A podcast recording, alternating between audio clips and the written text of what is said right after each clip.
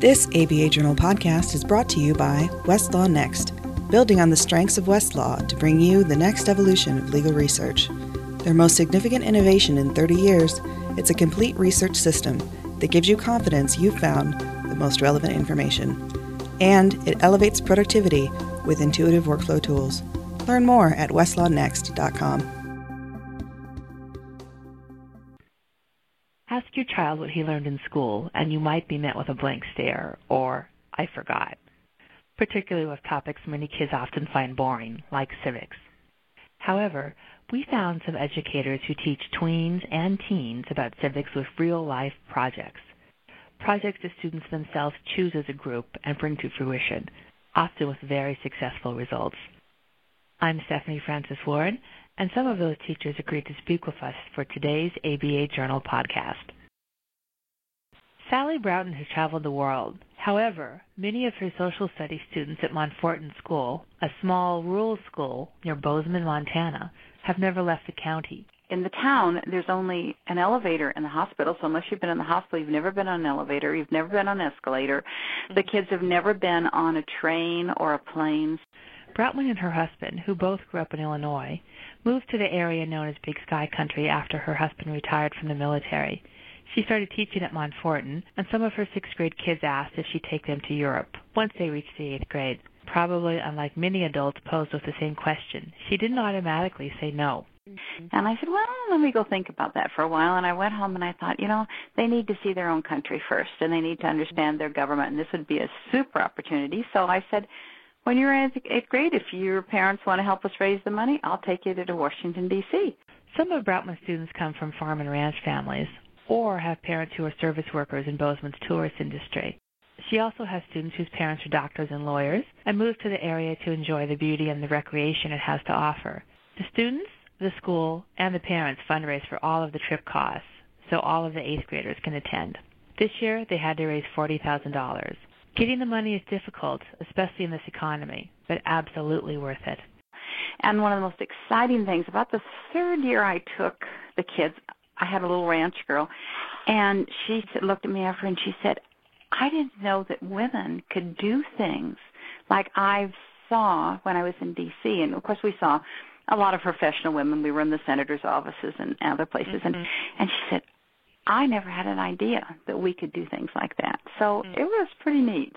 The trip is a finale of sorts for the school's eighth grade students, kids who have spent three years studying civics and U.S. government with Broughton and are just about ready to attend high school in town. In those last three years, Broughton teaches with hands-on projects that the students choose themselves by now the kids know that when they come to my classroom that they will that year they will do in sixth and seventh grade. Both years they'll do an active project concerning public policy and something that will make the community better. And so when they come they start putting we start putting up ideas of things that we find that that bother us in the community or we think can be better. And um, by the time we have a list about 10 or 20 then we start to, to decide which ones can be done with public policy and which ones can't, which ones are whether they need new policy, whether it's just a lack of enforcement. And the kids get so involved, they start to research and they really buy in um, to it. And because they buy into it, it's their project and they take it and run with it. And I just mm. help facilitate what they're doing and show, give them the skills and the the uh, knowledge that they need to make this happen. Over the years, her students' projects have included getting a safety path built near the school and convincing local government to have public restrooms in the downtown area. The students also took interest in the local jail. And that all started because one of my little girls said, My daddy is in jail and we can't go visit him because the only visiting the only place where attorneys or families can meet with the prisoners is in this library of the jail and if the attorney's in there the families can't visit and and we got to talking to some police officers and then we talked to the judges and they locked the whole jail down and let me bring the kids in and the officers showed them how dangerous it was how unsupervised it was and then they prepared a a proposal of of that a new jail should be built and where it should be built because that was one of the big issues in the community. And judge Salvagni took our project to all. We, well, they testified in front of the Crime and Justice Board, and then um, they took our project to all the community meetings, and the kids said when they were testifying, and they testified several times, if something's not done, somebody's going to die. And unfortunately, the next year, somebody they, they voters turned it down, and somebody did die. But they now have are dedicating the jail.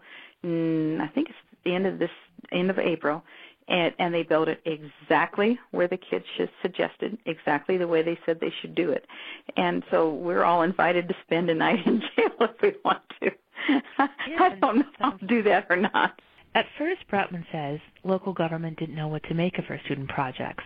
With the first year we testified in front, that was the one we did in front of the county commissioners, and I don't know if they knew what to think, but um, the kids did. Those little sixth graders just marched. There were television cameras there and news people and radio, and they just marched right up there and testified. And when they finished, the, the head of the county commissioners said to, to the audience, which was full of contractors and all kinds of people that were there asking things, and said, if you folks got as organized as these young people were, you'd get your thing passed the first time too when you come to us, which we took as a real comment, uh, you know, real nice comment because they were very organized and they knew what they were asking for. They had all the research, they had all the the ins and outs and the advantages and disadvantages figured out. The hardest part of her job is getting the children to reach a consensus about their projects. But Broughton says the process is also the best part of her job. And as far as learning, the projects seem to work quite well. So well that Broughton students often take what they've learned and share it with others. One of the most exciting things was about four years ago, the principal came into my room and she said, They're doing it, they're doing it. And I thought, Oh no, you know, middle schoolers, what are they doing? And she said, The parents um, want some potholes fixed on, on one of the roads because the bus refu- bus driver refused to go down there anymore because it was too dangerous with the bus. It was the potholes are big enough to get lost in, and they took the project method that I have been teaching the kids and used that method to appear before the county commissioners themselves and ask for the road to be repaired. Your students did that, but without your help? With no help, no what whatsoever. They did. The kids had told. They knew what the kids were doing. They knew the process that the children had gone through, and they just took that process of preparing. And and what we do is we come up with we very clearly state the problem. We come up with some alternative solutions and and find the advantages and disadvantages of each of the solutions, and then you they've come with the policy that they want they feel is the best solution to the problem. And the parents followed the very same method and did the very same thing, which I was really tickled about. I thought that was great that the kids are teaching their parents how to be active citizens, how not to just sit around and complain, but to how to become actively involved in the community. Pat Wilson teaches government and history at Bloomington High School North in Bloomington, Indiana. Like Broughton, she also teaches by doing. And besides showing her students how they can bring about change for themselves, Wilson's lessons often give students reasons to want change for others. I've tried to create classes that are student centered, issue centered, um, and where evidence becomes the authority. A few years ago, Wilson students looked into the Voting Rights Act of 1965. And of course, obviously, the 14th and 15th Amendments are going to come up. They were looking at going in in 19 65, we had to pass a Voting Rights Act, but clearly, if you look at these amendments, and they say, well, clearly you can look at them, but clearly it was a vision that was not carried out. And so that led us to investigating racism at the local level.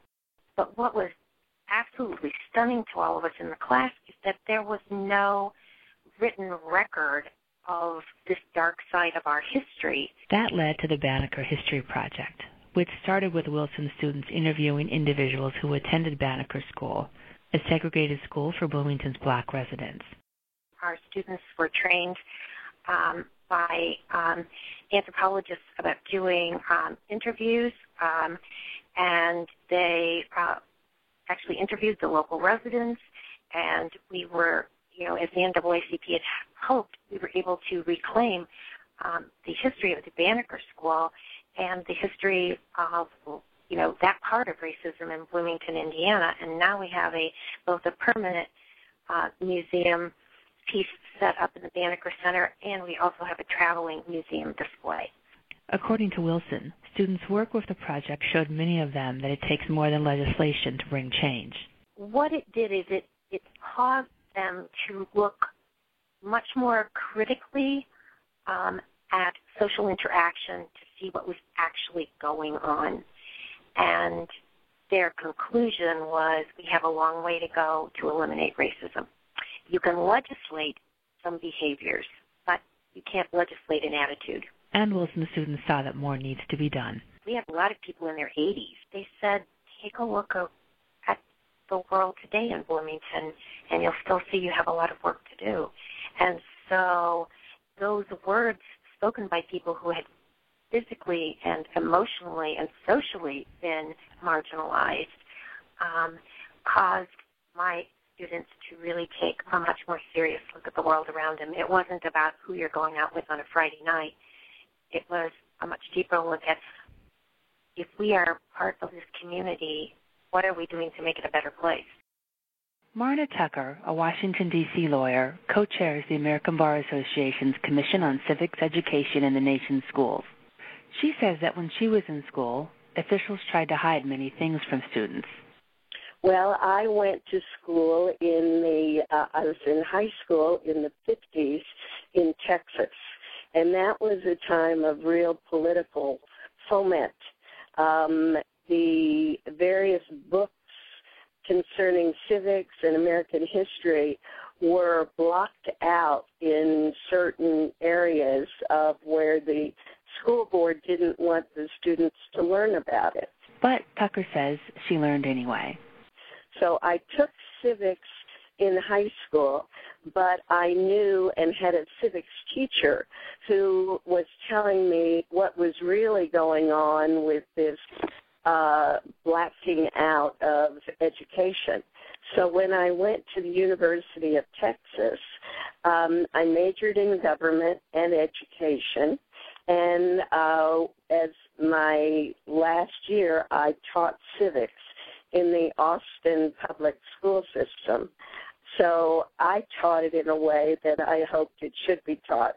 So I came to my interest in civics having been denied a uh, full and complete exposure to what was going on in the world, but because I had a wonderful civics teacher, um, she got my interest um, up for good. And according to Tucker, some states still try to hide information from students or present information to them in a biased manner. The political times right now in many places, in many states, there is a lot of pressure on teachers to not talk about the government or to talk about the government in uh, negative terms. And that kind of pressure um, is, uh, you know, makes it even more important for our students to understand what government truly is and what it can do for them. So uh, this is a period of time much like when I grew up in high school where the books were um, certain sections were banned from reading. There's a certain period of time in some states. This is a period of time where in some states that's happening now, and it's up to the teachers, like the one who inspired me, to tell students what's going on, entertain a dialogue, let them understand it, and choose for themselves after being fully informed. Tucker co-chairs the commission with Paulette Brown, a New Jersey labor and employment lawyer. Both women say that teachers like Broughton and Wilson are unique, and they also say that teachers should have the freedom to teach civics in a way that they see fit. According to Brown, many teachers she's met through the commission are very enthusiastic about the possibilities. I, I think that you know from the experience that I've had and the enthusiasm that has come from um, um, the community with regard to civics education, a, a lot of not just the schools but a lot of different community groups are very interested in it.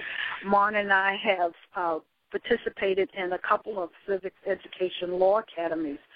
Um, uh, since since the commission has started, and um, not just teachers but communities and the students themselves are just so excited about learning more about civics education and especially as it pertains to their rights and how the laws affect them. So I think that teachers would be um, more enthused and more inclined if they were given more opportunities to teach civics education. This ABA Journal podcast was brought to you by Westlaw Next, building on the strengths of Westlaw to bring you the next evolution of legal research. Their most significant innovation in 30 years, it's a complete research system that gives you confidence you've found the most relevant information. And it elevates productivity with intuitive workflow tools. Learn more at westlawnext.com.